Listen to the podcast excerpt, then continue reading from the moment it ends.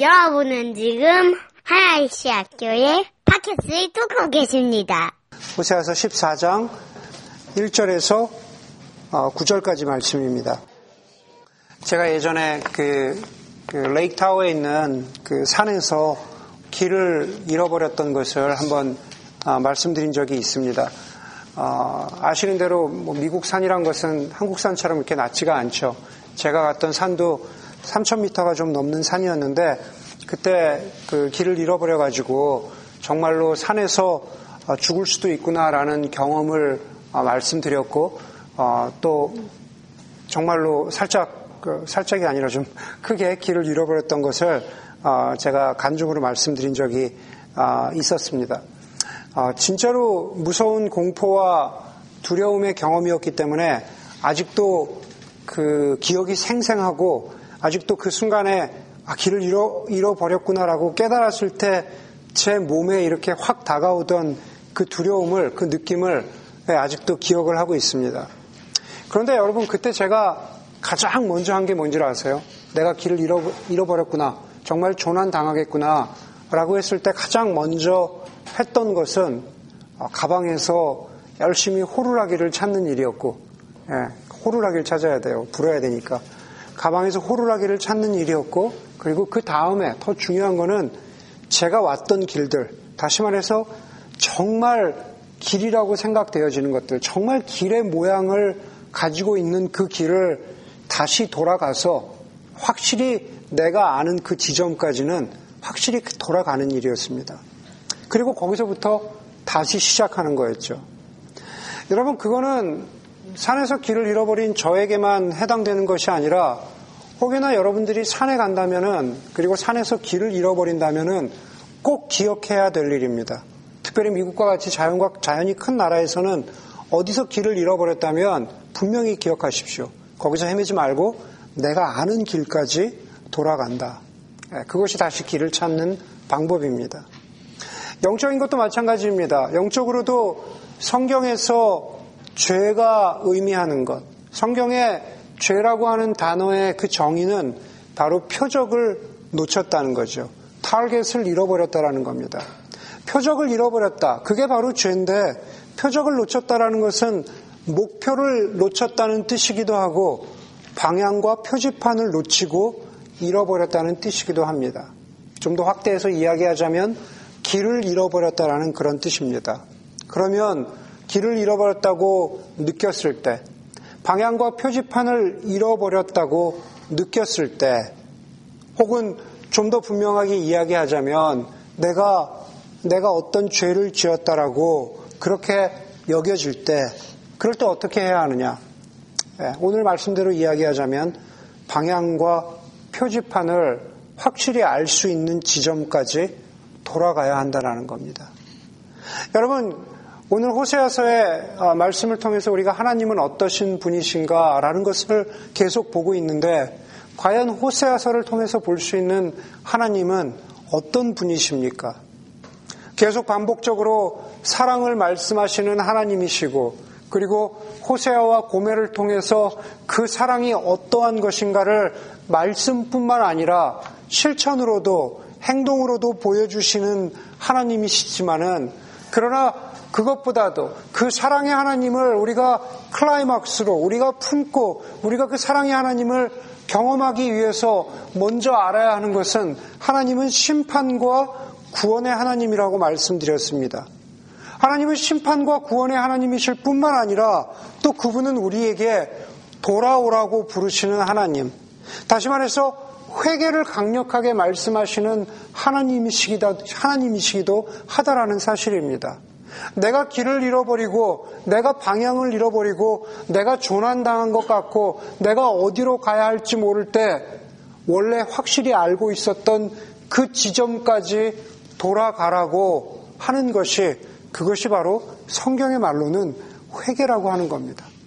내가 하나님과의 관계에서 확실히 알았던 그 지점까지 돌아가거라. 하나님이 그렇게 말씀하시는 겁니다. 오늘 호세아서의 14장의 마지막 1절은 이렇게 말하고 있습니다. 이스라엘아, 주 너의 하나님께로 어떻게 해요? 돌아오너라. 주 너의 하나님께로 돌아오너라. 내가 지은 죄가 너를 걸어서 거꾸려뜨렸지만 비록 네가 어떤 이유, 이유에서인지는 모르지만은 그 죄가 너를 거꾸로 넘어뜨리고 그 죄가 너를 방향을 잃어버리게 했지만 그러나 두려워하지 말고 그러나 무서워하지 말고 돌아오너라. 원래 알고 있었던 하나님과의 관계로 그렇게 돌아오라고 말합니다. 여러분, 돌아오라라고 하는 단어, return to me 그러죠. 돌아오라라고 하는 바로 그 요청은 호세아서의 주제일 뿐만 아니라 예언서 전체의 주제이기도 합니다. 호세아, 호세아 서로부터 시작해서 우리가 보통 아, minor prophet이라고 합니다. 성경의 minor prophet은 그것이 무슨 선지자들이 어, 무슨 이사야나 예레미야에 비해서 중요하지 않은 선지자라서 마이너 프로핏이라고 소선지자라고 이야기하는 게 아니라 선지서의 그 내용이 그 분량이 작기 때문에 그렇기 때문에 그냥 아, 소선지서 마이너 프로핏이라고 이야기하는 겁니다. 호세아로부터 시작해서 말라기까지 돌아오라라고 하는 것이 바로 그 예언서의 주제인데 심지어 돌아오라고 부르시는 자신의 백성들을 돌아오라고 부르시는 하나님의 부르심은 성경의 구약의 마지막인 말라기 3장 7절에 가면은 이렇게 이렇게 끝을 맺고 있습니다. 너희 조상 때로부터 너희는 내 규례와 내 말씀을 떠나서 지키지 않았다. 이제 너희는 나에게로 돌아오너라. 소선지서를 시작하면서 어, 소, 소세아가 너희는 나에게 돌아오너라 라고 시작합니다. 그리고 그 중간에 있는 모든 소선지서의 말씀을 맺으면서 말라기서에서 또 말라기 선지자가 너희는 나에게 돌아오라. 결국은 회개라는 것은 알고 있는 그 지점으로 돌아오라라는 겁니다. 이미 말씀드린 대로 호세아서의 이스라엘 백성들은 하나님을 버리고 우상 숭배에 빠졌습니다. 그리고 이웃을 착취하고 거짓과 질투와 살인과 미움과 그리고 불의가 가득한 세상을 만들었고 그리고 그것을 당연시하면서 살았습니다. 하나님을 멀리 떠났고 하나님께로 돌아오려는 마음이 없었습니다. 왜 돌아오려는 마음, 왜 회개하려는 마음이 없었을까? 왜 그런 마음이 생기지 않았을까? 잠시 호세아서에 나와 있는 이스라엘 사람이라고 하는 아주 먼 옛날의 사람들은 접어두고 한번 우리 이 얘기를 해보도록 하겠습니다. 이제는 목회를 은퇴하신 아, 책으로도 유명하시고 목회로도 유명하셨던 미국의 고든 맥도널드 목사님은 어떤 책에서 이렇게 쓰셨습니다. 우리 각자 우리 각자 개인이 각자가 과거를 대하는 자신의 과거를 바라보고 대하는데 세 가지 방식이 있다라고 하셨습니다. 첫 번째로는 과거를 부정하는 겁니다. 과거를 부정하는 겁니다. 과거에 내가 어땠던지 여기서 뭐 과거를 부정한다는 건 어, 나는 뭐 고등학교 때 막 머리 이러고 하고 다녔어요. 뭐 나는 대학교 때 막 이러고 다녔어요. 이런 정도의 수준이 아닌 겁니다. 과거에 내가 이런 모습으로 살았다는 것, 과거에 내가 어, 이런 상태였다는 것, 혹은 나의 과거 때문에 나의 과거의 어떤 시점에 다른 사람을 어, 아프게 하고 다른 사람을 어렵게 하고 다른 사람들에게 상처 주었던 것 나의 과거를 부정할 뿐만 아니라 나 때문에 영향을 미쳤던 그 모든 아픈 것들까지도 그냥 부정하고 부정하고 잊어버리는 겁니다. 아예 과거에 등을 돌리고 그냥 그 과거에서 걸어 나와서 평생 알고 지냈던 사람들과 전혀 연락이 없이 살면서 혹은 바쁘다는 핑계로 그냥 과거를 묻어두고 사는 겁니다. 한번 여러분들 생각해 보십시오. 여러분들의 과거에 그런 경우 있습니까? 예, 고등학교든 대학교든 젊었을 때 이건 예, 여러분과 특별히 힘들었던 어, 상처를 주고 받았던 건지 간에 그것이 무엇이든지 간에 그것을 그냥 잊어버리고 부정하고 사는 예, 이렇게 과거를 부정하고 잊어버리고 살면은 한동안 잠시 동안은 효과가 있습니다. 그렇죠. 한동안 잠시 동안은 효과가 있습니다. 내가 묻어놔 버렸기 때문에 그것이 없는 것처럼 여겨질 수 있지만 그러나 그것은 그 효과는 한동안입니다. 언젠가는 그 소위 우리 그리스도인들이 쓴뿌리라고 하죠. 그런 것들이 어느 순간에는 올라오는 그런 경험들을 결코 묻어놓고만은 살 수 없다라는 것을 우리는 우리의 삶 가운데서 아마 다 경험했을 겁니다. 두 번째로는 과거를 대하는 두 번째 방식은 우리가 과거에 익숙해지는 겁니다. 과거에 익숙해지는 거죠. 다시 말해서 우리의 인생의 어떤 시점으로부터 우리의 어깨에 짊어지게 된 여러 가지 짐들, 다시 말해서 과거의 부정적인 경험들, 관계들에서 당했던 아픔이나 슬픔이나 고통이나 혹은 그것 때문에 생긴 낮은, 자, 낮은 자존감이나 혹은 남에게 상처를 주는 그러한 습관들이나 그 모든, 그 모든 것을 우리가 짐이라고 이야기할 수 있는데 그 짐을 그대로 지고 오늘 여기 이 순간까지 온 겁니다. 지금까지 왔고 그리고 거기서 끝나는 게 아니라 그 짐을 쥐고 앞으로도 계속 걸어가는 겁니다. 앞으로도 계속 걸어가는 거예요. 그게 언제 끝날지 모르지만.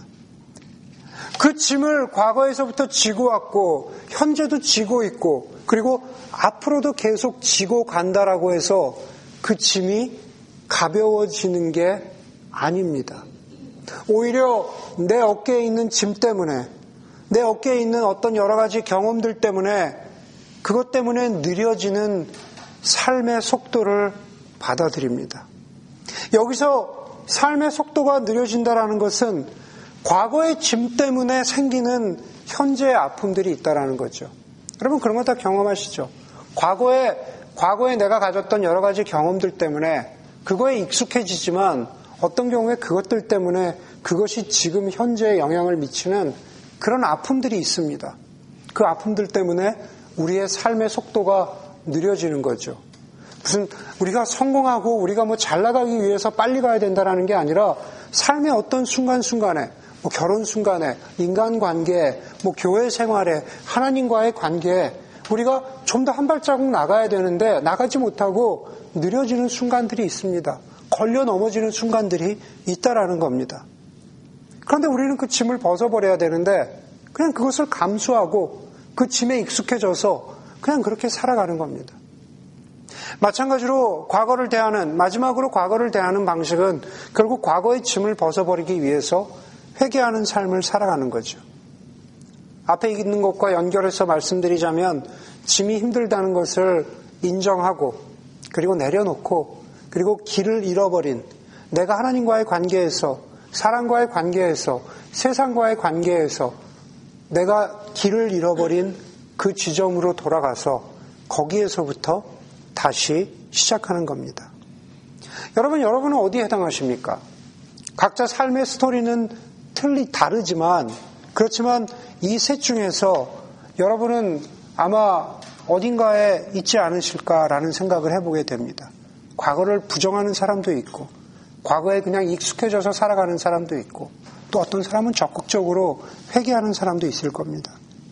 성경의 누가복음 15장에 보면은 아버지를 떠난 작은 아들의 이야기가 나옵니다. 아버지는 살아계시는데 아버지에게 모욕을 주고 아버지에게서 받은 유산을 가지고 아버지를 떠난 아들이 바로 작은 아들입니다. 첫 번째로 그 아들은 과거를 부정했습니다. 먼 지방으로 가서 아버지에게서 받은 재산을 쓰면서 자신이 아버지에게 주었던 상처를 잊어버리고 살았죠. 분명히 아버지가 살아계신데 아버지 나에게 재산을 주십시오. 그러면서 아버지에게 그 수많은 상처를 주고 떠난 아들은 그 자신의 그 아들 그 자신이 아버지에게 상처를 준 겁니다. 아버지에게 모욕을 준 겁니다. 가족 모두에게 모욕을 준 거죠. 그런데 그냥 그것을 잊어버렸습니다. 먼 지방으로 가서 재산을, 자기가 지금 가지고 있는 재산을 쓰고 살면서 과거가 없는 것처럼 그렇게 잊어버렸습니다. 그것이 한동안 효과는 있었죠. 돈을 쓸 때는, 흥청망청 쓸 때는 한동안은 효과는 있었습니다. 그러나 우리가 성경을 통해서 보는 것처럼 그것은 계속되지 못했습니다. 또 그 아들은 과거에 익숙해지면서 과거의 짐을 그대로 지고 살았습니다. 아버지에게서 받은 재산을 다 낭비하고 써버리고 그리고 아주 궁핍하게 되었습니다. 그래서 돼지를 치면서 살면서 배고픔 가운데 있었습니다. 육, 체적인 배고픔뿐만 아니라 그는 과거의 짐을 그 어깨에 지고 살았습니다. 나는 왜 거기서 그렇게 낭비했을까? 나는 왜 아버지가 주신 재산을 그렇게 낭비해버렸을까? 나는 왜 그런 결정을 했을까? 혹은 우리가 그 본문을 가지고 상상의 나래를 필 수 있다면 나는 왜 아버지가 주신 재산을 지키지 못하고 그때 바로 저런 사람을 만나서 결국은 내 인생이 이렇게 되었을까? 우리는 성경에서 짧게 나오는 누가복음 15장에서 짧게 나오는 작은 아들이 거기서 방탕하게 살면서 그 재산을 낭비했다라고 하는 그 한 구절 속에서도 우리는 한 사람의 인생의 이야기를 쓸 수 있습니다. 아마 소설가들이라면 그 한 문장을 모티브로 삼아서 소설을 쓸 수 있을 겁니다. 그 작은 아들의 인생은 과거의 짐 때문에, 과거에 자기가 실수했었던 그, 그 죄와 그 어떤 실수와 그 행동들 때문에, 그 과거의 짐 때문에 지금 현재가 느려지고 있는 고통을 당하고 있는 겁니다. 거기서 현재라고 하는 것은 바로 그냥 돼지를 치면서 후회하는 인생, 앞으로 나가지 못하는 그 후회하는 인생을 살고 있는 겁니다. 그런데 그 작은 아들은 성경에 보니까 돌아가기로 결정을 했습니다. 물론 그 작은 아들이 돌아가기로 결정한 것이 완전한 회복과 완전한 회개는 아니겠지만 그렇지만 최소한도 돌아가기로 하는 결정을 통해서 지금 내가 등에 지고 있는 과거의 짐과 고통과 아픔을 벗어버리라고 했습니다. 누가복음 15장 18절에 보니까 내가 일어나 아버지에게로 돌아가서 이렇게 말씀드려야 하겠다. 아버지, 내가 하늘과 아버지 앞에 죄를 지었습니다. 나는 더 이상 아버지의 아들이라고 불릴 자격이 없으니 나를 품꾼의 하나로 삼아 주십시오. 그랬습니다. 나는 하늘과 아버지께 죄를 지었습니다. 나는 내가 계속 지고 온 죄가 있습니다. 나는 과거의 짐이 있습니다. 나는 더 이상 아버지의 아들이라고 불릴 자격이 없으니 나를 품꾼의 하나로, 하나로 받아주십시오. 여러분 히브리서에 보면은 히브리서의 저자가 히브리서 12장에서 믿음의 여정을 우리가 하나님과 동행하는 믿음의 여정을 경주에 레이스에 비유하면서 우리가 믿음의 여정을 열심히 뛰어나가야 하는데 하나님과 동행하는 삶을 살아야 하는데 그러기 위해서 가장 먼저 해야 하는 게 이거라고 말합니다. 우리도 갖가지 무거운 짐과 얽매여 있는 죄를 벗어버리라고 합니다. 우리도 갖가지 무거운 짐과 얽매여 있는 죄를 벗어버리는 게 그것이 믿음의 여정을 걸어가는 첫걸음이라고 합니다. 누가복음 15장의 아들은 바로 그 무거운 짐과 얽매여 있는 죄를 벗어버리고 싶었습니다. 회개는 먼저 하나님의 마음을 그리고 두 번째로는 내 자신과 사람들의 마음을 상하게 했던 과거의 사건들과 과거의 태도들을 찾아내고 그러면서 스스로에게 이렇게 질문하는 겁니다. 이렇게 잘못되고 이렇게 어그러진 것을 바로 잡으려면 뭘 해야 합니까? 하나님, 제가 하나님께 죄를 지었고, 제 자신에게도 죄를 지었고, 사람들에게도 죄를 지었는데, 이 죄 지은 것, 이 어그러진 상태를 바로잡기 위해서 과연 저는 뭘 해야 합니까? 뭘 어떻게 해야 합니까? 그런데 이 문장에 담겨 있는 한 가지를 우리가 짚고 넘어가야 할 것 같습니다. 다시 말해서 이렇게 잘못되고 어그러진 것을 바로 잡는다라고 했을 때 그것은 우리가 하는 것이기도 하고 또 우리가 할 수 없는 것이기도 합니다. 이 어그러진 것을 어떻게 하면 바로 잡을 수 있습니까? 라는 것은 저와 여러분이 할 수 있는 것이기도 하고 저와 여러분이 할 수 없는 것이기도 하다라는 겁니다. 먼저 어그러지고 잘못된 것을 바로 잡는 것을 우리가 할 수 있다라는 것은 무슨 뜻입니까? 그것은 바로 우리가 하나님께 우리의 죄를 고백하는 겁니다. 우리가 할 수 있는 것 다른 것이 다른 것이 있는 것이 아니라 하나님 제가 길을 잃어버렸습니다. 하나님 제가 죄를 지었습니다. 바로 그것을 고백하는 겁니다. 우리의 입을 열어서 이러한 아픔과 이러한 고통이 있었다고 말하는 겁니다.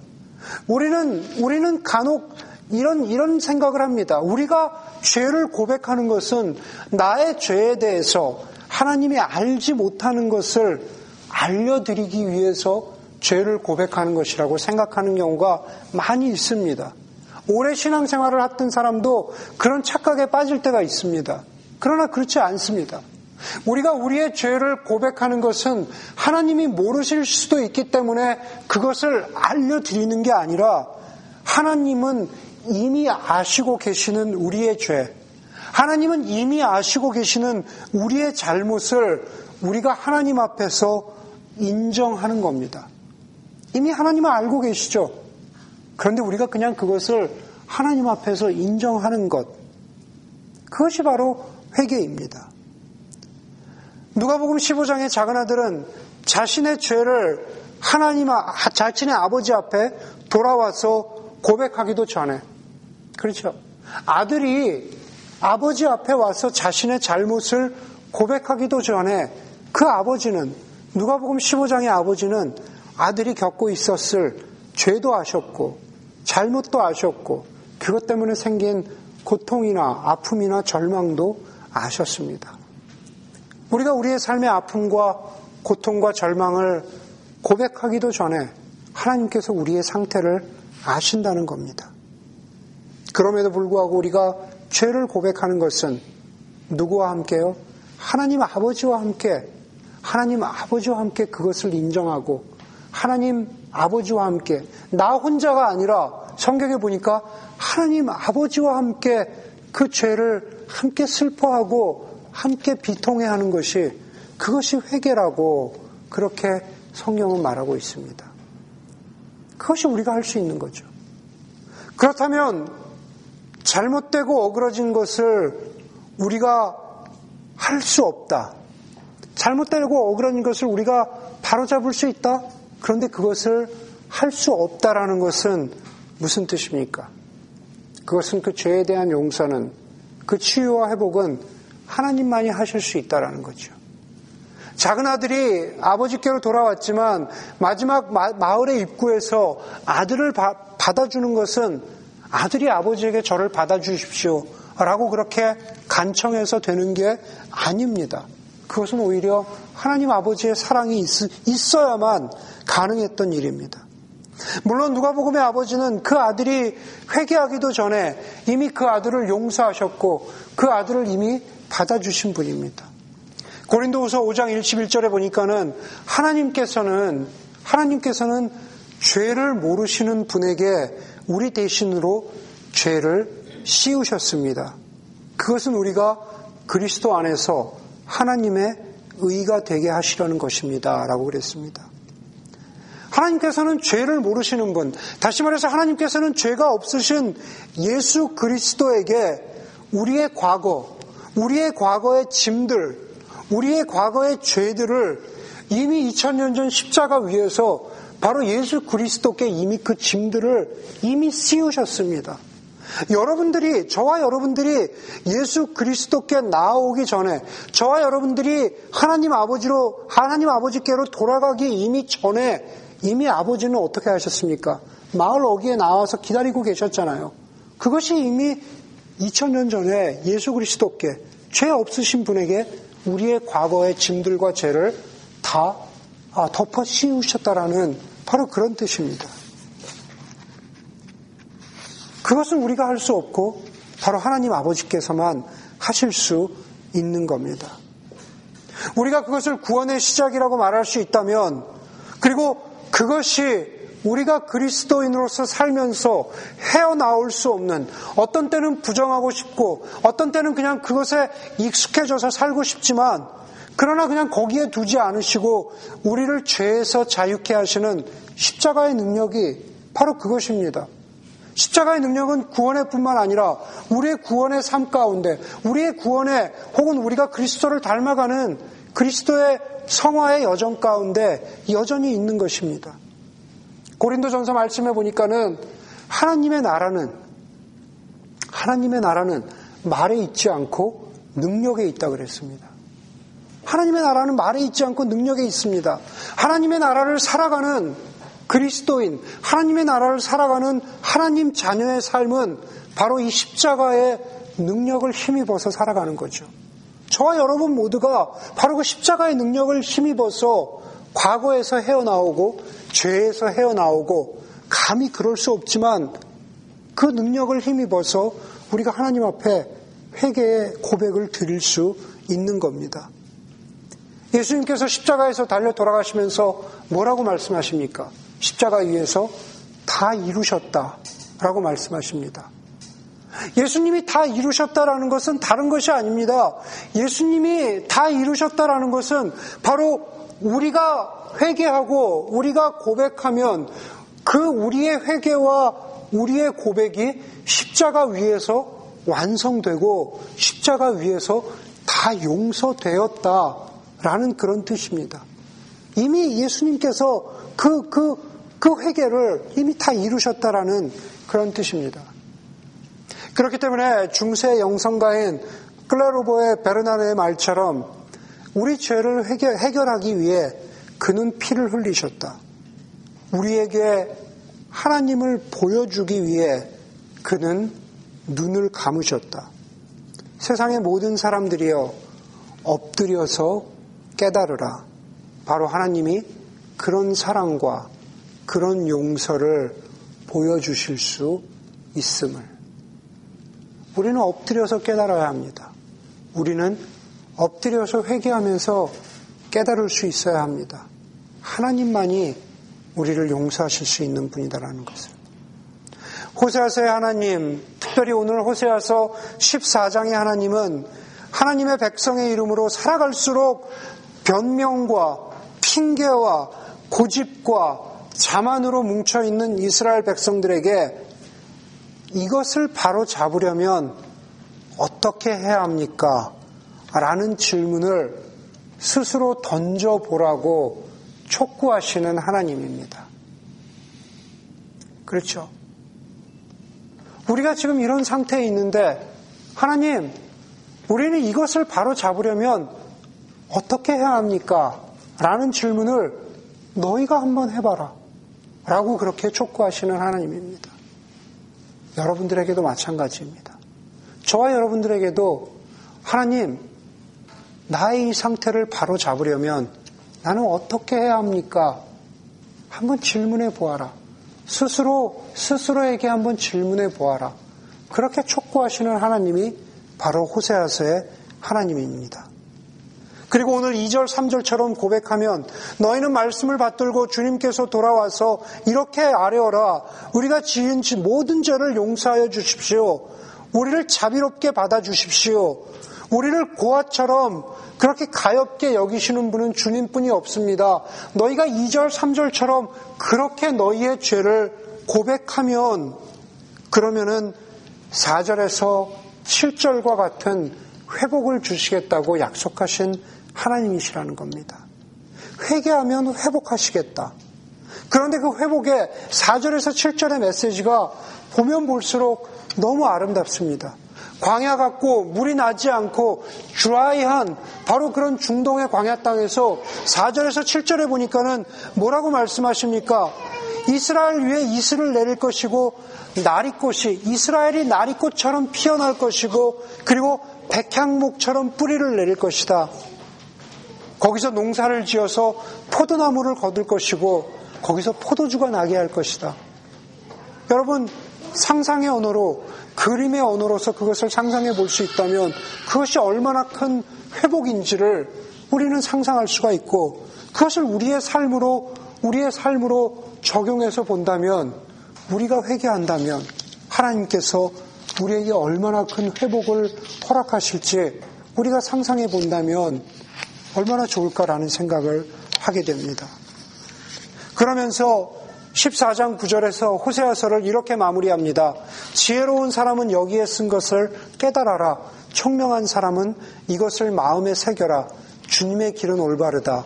의로운 백성은 그 길을 따라 산다고 했습니다. 여러분, 지혜 있는 사람은 과거를 부정하며 사는 것도 아니고, 지혜 있는 사람은 과거를 끌어안고 사는 사람도 아닙니다. 지혜 있는 사람은 과거에서 돌이켜서 회개와 회복의 삶을 살아가는 겁니다. 지혜는 용서를 경험하면서 그리고 그 용서는 다른 것이 아니라 십자가의 하나님의 용서를 경험하면서 과거와 현재와 미래 가운데 있는 그 십자가의 용서를 경험하면서 살아가는 사람들입니다. 여러분들은 어떤 사람입니까? 제가 여기서 저와 여러분이라고 말씀하지 않겠습니다. 여러분은 어떤 사람입니까? 여러분들은 똑똑한 사람입니다. 그런데 똑똑하다라는 것은 다른 말로 이야기하면 약을 만큼 얕다는 뜻이기도 합니다. 우리는 나이가 먹을수록 죄를 뉘우치고 죄를 회개하는 일에 실증을 내고 짜증을 냅니다. 우리는 갈수록 약아져서 남을 탓합니다. 세상을 탓합니다. 사회 체제를 탓합니다. 우리는 나이가 먹을수록 우리는 직장 생활이 더 많아질수록 사회 생활이 많아질수록 결혼 생활이 길어질수록 남을 탓하죠. 옆에 있는 남편을 탓하고 옆에 있는 아내를 탓하고 목사인 저를 탓하기도 하고 매니저를 탓하기도 하고 부하 직원을 탓하기도 하고 다른 사람에게 손가락질을 하고 심지어 부모를 탓하기도 하고 부모는 자식을 탓하기도 합니다. 회개하지 않습니다. 남에게 머리는 자꾸 야가지면서 남에게 남을 탓하는 다른 것을 탓하는 여러분들의 논리가 세련되어지고 더 세련되어지고 스스로 납득이 될 만큼 그렇게 그 논리가 남을 탓하는 그 논리가 세련돼질수록 짐은 가벼워져야 하는데 여러분 그 짐이 가벼워지십니까? 저는 그렇지 않습니다. 남을 탓하는 논리가 세련돼질수록 짐은 더 무거워지는 경험을 혹시 하고 있지는 않으십니까? 오늘 14장 9절의 말씀은 그러지 말라는 겁니다. 지혜로운 사람은 바로 회개하는 사람이라는 겁니다. 회개하면은 하나님이 용서하시는 것, 그리고 그 용서를 힘입어서 사는 겁니다. 히브리서 말씀에 뭐라 그럽니까?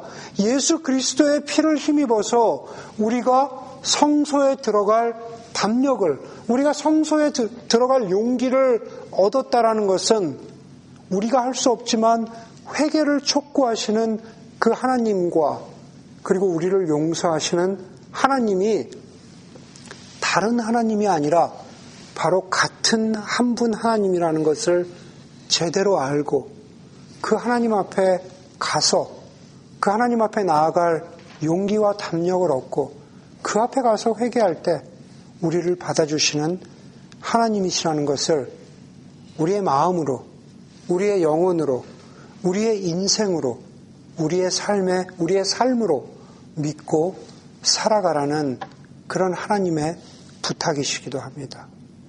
회개와 용서의 하나님, 그 하나님은 여러분들에게 어떤 하나님이십니까? 그 하나님을 정말 마음 깊이 믿을 수 있는 그러한 여러분들이 되기를 주의 이름으로 간절히 소원합니다. 함께 기도하겠습니다.